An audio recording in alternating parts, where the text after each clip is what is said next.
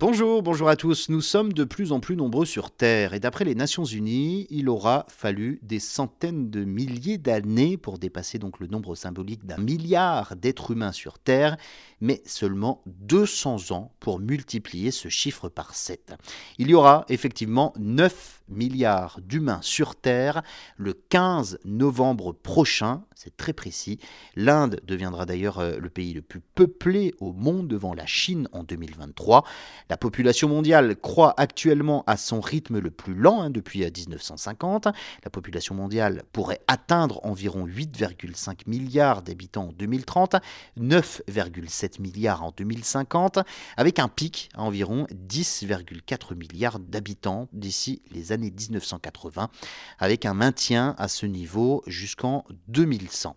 Alors, que représentent précisément ces chiffres? Eh bien, pas grand-chose, mais ce sont les conséquences terrifiantes pour de très larges parts de la population mondiale en termes de souffrance future qu'il faut prendre en compte.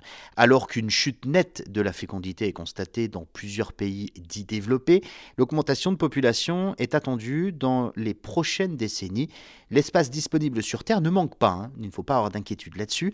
Le problème est le mode de vie des Occidentaux. 10% des populations les plus riches de la planète sont responsables d'entre 36 et 45% des émissions globales de gaz à effet de serre.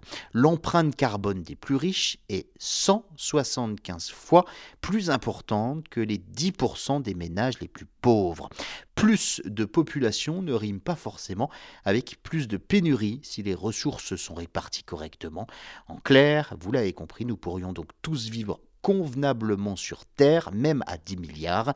Aujourd'hui, on produit assez pour nourrir une fois et demie la population mondiale, mais il y a quand même une personne sur dix qui souffre de malnutrition, comme quoi il s'agit réellement d'un problème d'accès à ces ressources, mais ce n'est pas une fatalité, cela dépend donc de notre système socio-économique. La population mondiale a plus que triplé entre 1950 et 2020. Comment expliquer une telle augmentation de la population avec l'amélioration des sciences, des vaccins, des antibiotiques, la mortalité également qui a donc baissé?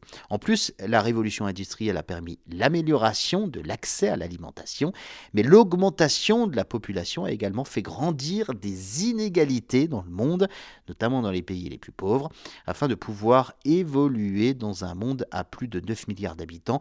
Il va donc falloir s'adapter, c'est indéniable, indispensable, développer les villes végétalisées avec des moyens de transport collectif, une agriculture basée davantage sur les végétaux, en mangeant donc moins de viande, de manière à limiter la pression que l'agriculture exerce sur les sols.